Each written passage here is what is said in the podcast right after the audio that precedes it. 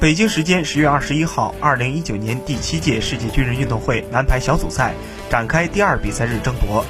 代表中国出战的八一男排迎战委内瑞拉男排，最终中国男排直落三局战胜委内瑞拉男排，三局比分为二十五比十六、二十五比十三、二十五比二十一。本场比赛双方都展示了不错的竞技水平。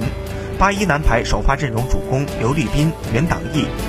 副攻缪阮彤、张哲嘉，二传毛天一，接应江川和马晓彤。二零一九年军运会男排项目共有十支队伍参赛，中国男排将先后迎战法国、委内瑞拉、巴西和卡塔尔，小组前二晋级四强。接下来，中国男排将迎战巴西男排。